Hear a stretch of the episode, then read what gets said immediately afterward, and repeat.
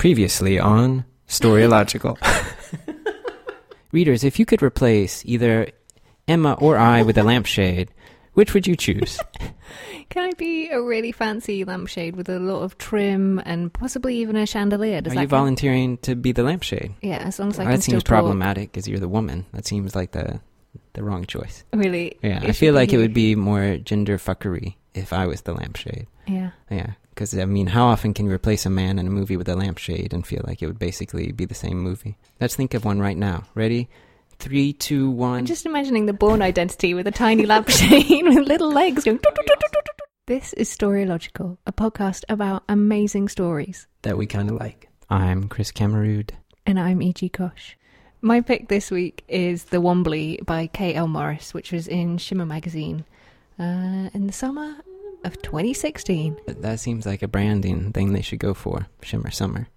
The Summer of Shimmer. The Wombly is about a girl whose family has become infected by a Wombly, which is a kind of a disease that passes from person to person. And in order to survive it, you need to pass it on to somebody else. And the Wombly that has infected them is a soap Wombly.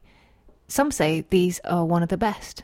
Little Liza Lee had it for so short a time, she will shave the pebbly suds from her sides and her back, and no one will ever know she bore it. But Dad will have it forever. He'll don plastic bags to shower, and be careful of rainstorms and puddles and dense fog because they will melt him. He'll make a collection of galoshes and raincoats and rubber gloves and live forever in fear of water. Because in this story, the Womblies are a strange kind of infection that plague the town, and you can have a soap Wombly, a wool Wombly, a tin Wombly. Bronze And all- Wombly. Huh? Bronze Wombly. I thought you said a broccoli Wombly. Bro, you could have a broccoli Wombly. Broccoli. I mean, you really, they, you've missed a, a chance for a kind of internal slant rhyme there without having a broccoli Wombly. I think so. Yeah, I guess it's an end rhyme too. It's all the, it's everything rhymes. So all of these, all of these diseases plague the town, and Yeah. the story Like a plague. like a like a plague yeah um then the girl who is at the center of it is looking for a bearer because everybody in her family has had this wombly it's been passed from person to person and now it is with her mother but the girl at the center doesn't want to take it doesn't want to tap her cannot take this burden from her mother and so the story it's a very short slice of life kind of story and it just follows her far enough to see her not want to take it, to understand what the Womblies are, and then for her mother to die as she tries to claw her way into the girl's bedroom. Yeah, uh, but then freezes. Yeah, As- freezes in as a soap, The soap does. a soap statue. It, it made me think of a lot of things that we've talked about uh, in recent past episodes, beginning with Singing My Sister Down, I think, but then also Escape from Spiderhead about. Well, in those stories, kind of about crime and punishment, but to me, where, where this story came in was like those stories. There's no real entrance to what's going on. There's, there's no introduction to this is the way the world works. Uh, like in Singing My Sister Down, she's already been proven guilty. She's getting executed in Escape Mhm. from Spiderhead. That guy's already in the lockup. And so, like these stories, there's a there's a real despairing uh, terror in this story because you begin with there's this disease, and sorry, there's there's no way out. Hmm. And I Is love- this one I- option. Will you take it? Or yeah, yeah, well, yeah. There's just this one option. Yeah, and I love how, like, with the the lottery or singing my sister down or escape from Spiderhead, because the story gives you no entrance, it gives you no exit, Mhm. uh, and so uh, it really bears down on you as you read it. Yeah. I found it ma- much more powerful than its word count would suggest. And I think the reason that I connected so hard with it is because I really felt the weight of.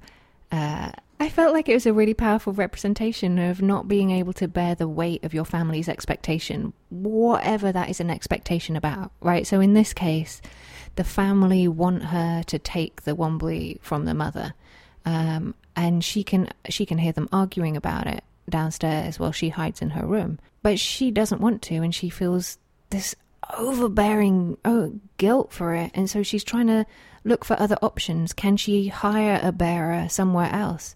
Well, it you know there are bearers for rent in the town square, but they're three thousand dollars. You know, should she take it to, for herself and then pass it off to someone else? Could she? you know, she runs through all of these different options. She tries to find a way out, but as you said, there is no exit. and she cannot do this thing that her mum her mum doesn't just want her to do it her mum wants her to want to do it and that is the worst I also saw in it not just the way of family expectation. I felt like it was important uh, the moment in the story where uh, the girl sees two protests. One protest seems to be being done by the people being possessed by the Wombly disease, such that you maybe the Wombly is sentient because they seem to be chanting for the Wombly disease. I don't know. Maybe these people are just like, look, whatever, humanity's over. We should surrender to the disease.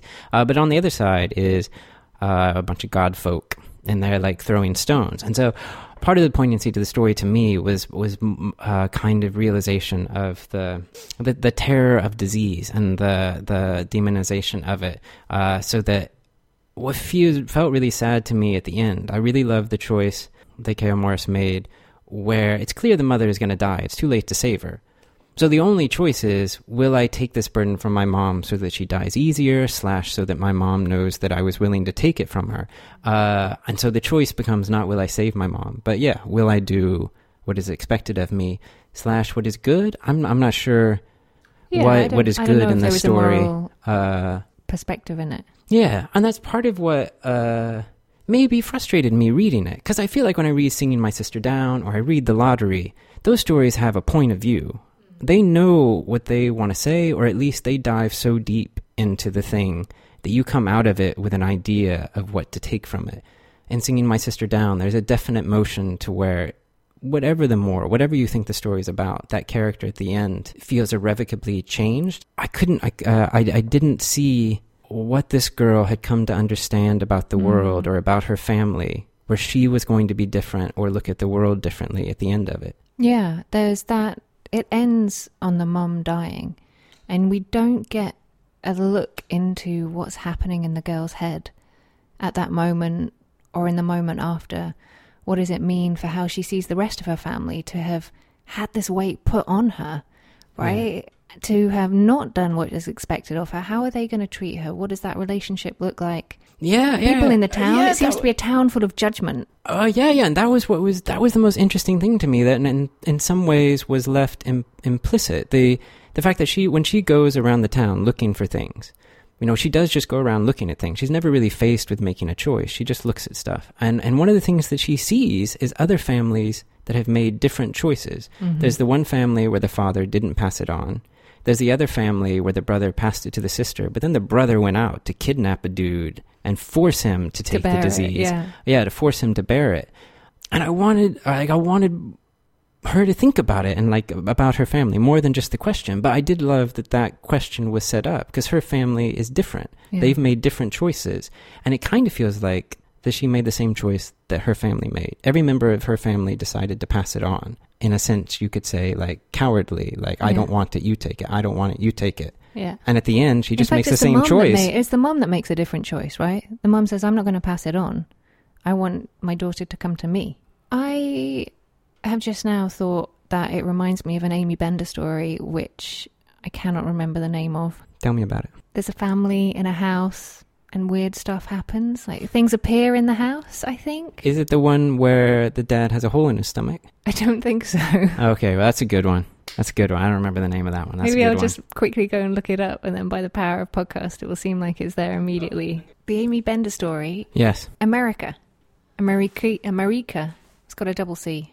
I don't know how I'm supposed to pronounce it. Uh, okay, it's got a double C, no K's, no H's. It's just regular America with, with, a two double C's. C. Okay, I'm just checking because there's definitely a book, uh, America, Well, this story by. Adichie, I think. Go ahead. This, yeah. this So Ameri- America. Who's it by? Aimee Bender.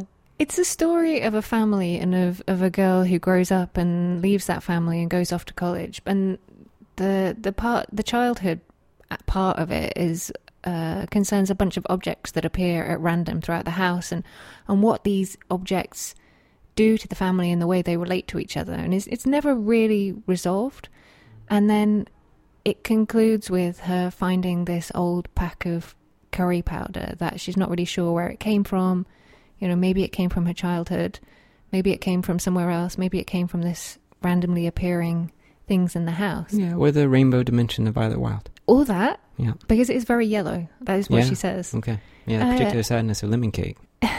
And at that at that point when she uses it, the final scene is she she uses this curry powder. She makes herself a meal and she cries the whole way through it, and it's I guess a lesson in objects and families and the way those families relate to each other. And it just, although the Wombly is different and much, much shorter, it kind of had the same echo and the same energy of feeling like, what am my family doing and why are they so goddamn mysterious to me? My pick for this week is Directions by Judy Budnitz. It is a story in her collection Flying Leap, which came out in 1998, and is an amazing collection that everyone should read uh, probably yesterday. Just go back and sort it out. Yeah, yeah. I mean, we won't know. You can tell us you read it yesterday. Directions is a story that begins in this manner. This is a city of many faces. It folds itself into dark corners. It stretches out its fingers of neon signs and asphalt. It unrolls itself like a magic carpet. It changes from day to day. It had a heart that beats in the center, though no one knows where the center is. This is a city of paths and destination. A hundred thousand people make their way through the maze. Their paths meet and cross. They leave their trails of broken hearts and breadcrumbs behind them. They think their ways are secret, their desires unknown. But they are like the ants in an ant farm.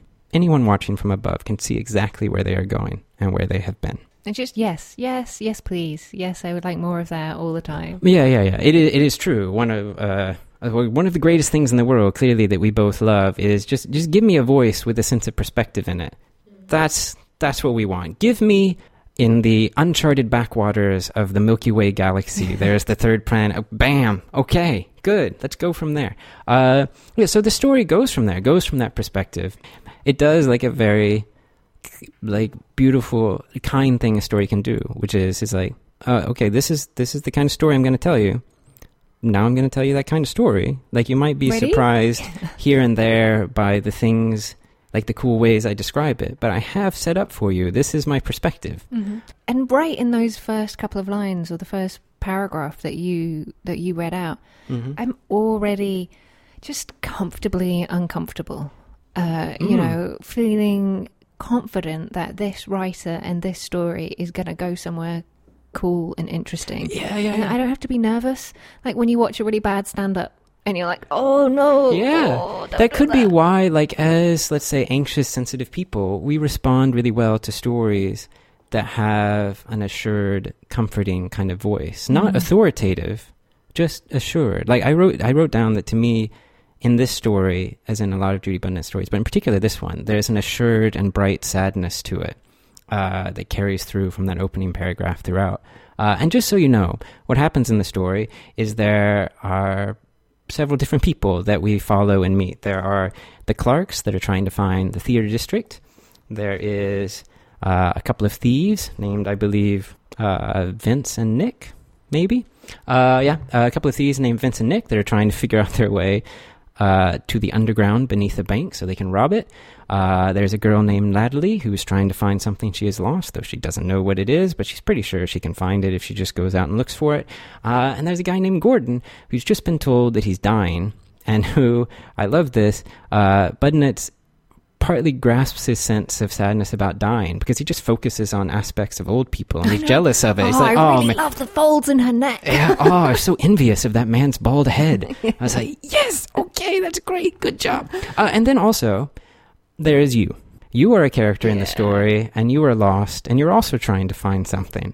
One of the things I love about the story is that so all these characters are set up, and in a way, I'll use cinematic terminology. The way that she edits them together, there are a lot of beautiful cuts, so that, like for example, in their wanderings around the city, they find this map shop, and the way the story is laid out, they all find the map shot like kind of at slightly different stages of finding. Like one sees the shop, and then one is at the window, and then one is inside. Hmm. And then there's a moment where It's a real crescendo as they Mhm. all Yeah, yeah. arrive at the map shop in their and own way. Each time, each time something important is going to happen, that little crescendo happens. So it's like it is like listening to a symphony, and it kind of goes Yeah. over and over again until like the final big sweep happens. Uh, and it's a it's in that structure is the same assuredness of of the voice. Yeah. I thought that making you, the reader, one of the characters that is looking for something in this is Mhm. the smartest of very many smart choices Hmm. that she makes because it could feel, uh, I don't know, difficult to access, difficult to kind of get into exactly what she's trying to say. I don't think it would, but We'll go with it. but go with it. Yeah. Because then when she brings the you character in and tells you that you're looking for something and that you're kind of like, uh, you know, you're hunched into your collar and you've got your chin down and your collar's up against the wind and, and you're looking for something and you're not sure what it is and, and she paints you with this kind of angry uncertainty that I Mhm. really recognized when I feel lost. Yeah. That is how I feel. Yeah. I feel uncertain and like I push that uncertainty out as anger. And so it, it just echoed so powerfully with with that kind of reality for me. Yeah, it reminded me of. of uh, so when you take pictures on an iPhone and probably any camera, there's a setting called HDR, which is called High Dynamic Resolution, which just means that your camera will take three different pictures at different exposures to try to get as much detail as possible, with all the different light. And this story felt like it had had a kind of high dynamic resolution to it because it, it felt like all the details were clear from the highest possible viewpoint of humans as these ants wandering around down to like what you say a kind of perfect encapsulation of of what it feels like to be lost in yourself and also the details of like yeah the person that was looking at the bald wrinkles but also the conversations between the clarks are rendered with a lot of specificity that is that is lovely to look at. I think you're you're very is like it's so right the that second person perspective the you. Something let's just say extraordinary. Uh, something extraordinary about what you just described and how she renders it in a kind of ambiguous detail. Mm. So it's like a perfect kind of pop song in that it gives you the sense that you are that person and you have that emotion, but it never gives you so much detail that it pushes you away. Mm. The other sections with the other characters, it gives you enough detail that you can see them and believe in them. Yeah, but you in can the see you them as sec- other. yeah, you can see them in other exactly. This story has uh, a wonderful chorus in it, in the same way as Violet Wild that we spoke about last time. As each character finds the map shop and goes in to ask, uh, ask the map keeper, the map maker, Map maker. if for help, they all come out with versions of the phrase, Do you have anything like that? They explain Yeah, what yeah. they're looking for. Do you have anything like that? And as the third and the fourth and the fifth time that it's said, it starts to feel like this desperate cry Yeah, yeah, that just lives in all of us like a silent scream. Do you do you have anything like that? can you can you help me on my way uh, and part of it is just delight that they each get a different map Mhm. um, part of it uh, i mean yeah it, it can mean something allegorically as well uh, it's true uh, partly i'm just so delighted by the different ways that the map maker gives you a map the one the, the clarks get a map that just gets torn away by the wind and they have They to chase chase it, after yeah. it and the lady in chasing after it discovers a balance that she hasn't found before in her life Gordon gets a map uh, that doesn't exist because the map maker's like, I don't have the map you need. Some it's somewhere out there in the world. You'll find it when you need it. Oh yeah, I could just keep talking about the different maps because I love it. But I do have something else I could say. Go on. Are you ready? Um, so we've we've talked about the voice. We talked about the editing. Something else I love that is small but ubiquitous in the story is just layout. By which I mean, in the story, it doesn't follow the convention that dialogue is broken out into a separate paragraph. Right, it's very The, verbal. the dialogue is kept inside of the paragraph, and I at first when I read it, I just I kind of notice it in passing. It's something I like doing in my stories, but I don't really. I'm not thinking about why she does it at the time. But then after the story, I was thinking about it, why, and I thought, well, it's almost in a sense, it gives it, on the one hand, that sense of God perspective, because you're so far above everything that these people's voices aren't really as separate as you would see in a regular story. They're all encapsulated. Um, and so, as part of that, it, it, that is like at this distance, um, how people look, how they talk, the city they live in, the things that happen around them are all part of one whole thing Mm. which is what she's describing at the beginning of the story as well. And it's just so small, but so perfect because when you look at the page, you just see these distinct blocks that are whole They're and like unto city blocks. themselves. Yeah, like city blocks. Yeah. For, for me, that including the dialogue inside of the paragraph was m- had much more of a feeling of making it an oral story. Like she's Hmm. sitting next to us and telling us this story about these people and their search for the map maker. Yeah, yeah. And and that too was another thing that just brought me right up into it. We know how you're saying that you love the second person perspective and you love that sense of it being a story told to you. Um, I love how, in a way, she, she tips her hat to it at the end of the story because, you know, as, as we do, if you don't want to know the end of the story, you can press pause and go read it if you want to, whatever. At the end of the story, uh, you know, everybody's kind of found their way to the place they wanted to go in whatever roundabout, unconscious, or conscious method.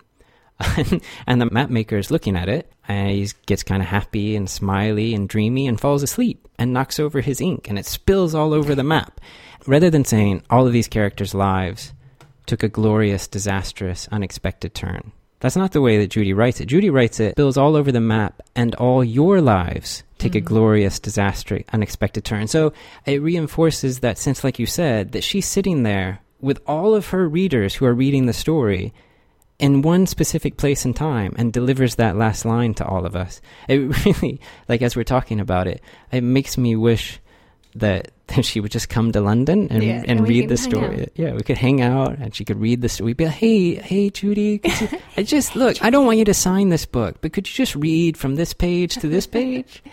The one the one aspect of the story that I had questions about or that mm. didn't feel as compelling to me was the fact that I think it's Gordon and Natalie, two of the people who are looking. What they end up with maps to is each other, and they find each other as being part of, you know, the next stage in their lives. And while that was kind of cute that they, you know, it was it was nice in a structural way, I never really got that sense that it was the exact right thing, why they were each other's perfect match at that moment. Mm, yeah, yeah. I'm. I can understand that. Uh, I think that because of the perspective that she has taken, uh, it's like asking why do Mr. and Mrs. Clark need a map that runs away from them? Why do the two thieves need a map that takes them to the underworld? From the Put Stories perspective, it doesn't matter why they need it. That's just what they got. And so, oh, I'm in with you in a couple of senses. One is I think that we're always suspicious of something romantic happening in a story, particularly now at this point of our lives. So when the Can two we make it thieves, sound like we're super cynical? yeah, I think in general, a lot of people, I think to speak ridiculously broadly, Uh-huh. there may be a, a rise of earnestness, but I think that's just me. I just don't care anymore. I don't care that some people are cynical about romance. True love exists, it happens. Also, everyone dies and has cancer, and there's a lot of pain. And Mhm. often, true love only lasts for five seconds. Doesn't mean it's not real if it only lasts for five seconds. That's, in fact, one of when the great definitions a of great true love. story called Five Second Love. I think all of my stories are basically that. um, they're all about a moment of love that either happens right at the end or right at the beginning, and you're either unraveling towards it or unraveling away from it. And so, yeah, I I enjoyed that there was only two characters that came together, rather than a feeling that all of the characters intersected. And I just, I just at the end of that section where Gordon and Natalie find each other, Judy, the narrator, writes, says, She is a country he can live in. Here is a place he can be. And in the same way that you describe that description of the second person perspective, the you, as having a sense of anger and uncertainty that you're familiar with, that description is a description of what it means to me to find someone. That it doesn't matter to me what the specifics of that situation. The whole idea of map making has presented her with a with a with a two sentences she can say in that moment that feel like a, a perfect description of one kind of love, and in the same way that each character, each set of characters gets a different map. This is a kind of love they fell, and because the end of the story is like, oh, and then fuck all happens and whatever. Uh, like also Gordon's gonna die. Who knows what's gonna happen next? Yeah. Uh, thanks for listening, readers. We talked about two stories this week. That is less than the amount of stories that exist in the world. If you have any thoughts of stories we should be reading, you can find us on Twitter. Let us know what you think. We are at storylogical.com. No, we are, we are at we are at We're Storylogical. just at Storylogical. We're at. Storylogical. Uh, that is story Like the word, Oh. like the letter, and logical. like the uh, rhetorical structure. You can follow her on Twitter at Ichikosh. And you can follow him on Twitter which I ain't going to spell for you, but I might say it. It's at Kuvols. Uh, you can find and like us on Facebook if that's a place you hang out a lot. Yeah, We're we at have a Facebook. Facebook page. yeah, we do have a Facebook page. Sometimes we put up doodles and thoughts and. Uh, you know, we'll put up some questions there. We haven't yet. We might. It's a thing I've seen people do on the internet. Is Facebook on the internet? Do we even say I that anymore? just is the internet. For a lot of people, yeah, it's unfortunate. Uh, but also, it's great. All power to the Warlords. Um, don't worry about us. We're fine. We're not saying anything here. Shh. Um, yeah, uh, you can search for us, or you can just go to facebook.com slash storylogical. And if you have enjoyed this podcast, this podcast, Oh, that's in the blooper reel. the podcast. We you, are the podcast of the future. Podcast. if you have enjoyed this podcast, please head on over to iTunes to leave us a review. That helps other people find us, and we love it when that happens. Yeah. Uh, and if you don't have an iTunes account, you don't want an iTunes account, just tell one friend. Or Even two. if they're, they're yeah, I know, but I'm just saying, don't exert yourself too much. I mean, just Right, tell okay, one yeah. person, even if it's you know uh, Joe Donaghy down at the office that you hardly ever talk to. Just leave him a secret note Yeah. and say you should go check out Storylogical. It will be mysterious, might be creepy. I don't know, but you know, it's Joe. We should get some Joe promotional promotional uh, post-it notes printed up, and we can just get people to go around leaving them mysteriously on everyone's desks in the office. We could, yeah. Yeah, that's the question. Are our audience of listeners the type of people that enjoy going out of their house and sticking things onto stuff? Oh I don't yeah, guerrilla marketers. For show notes, appropriate and inappropriate gifts, uh, links to past episodes, and a chance to subscribe to this podcast, you can find us at our home on the web. Storylogical.com. Thanks for listening, readers. Happy reading.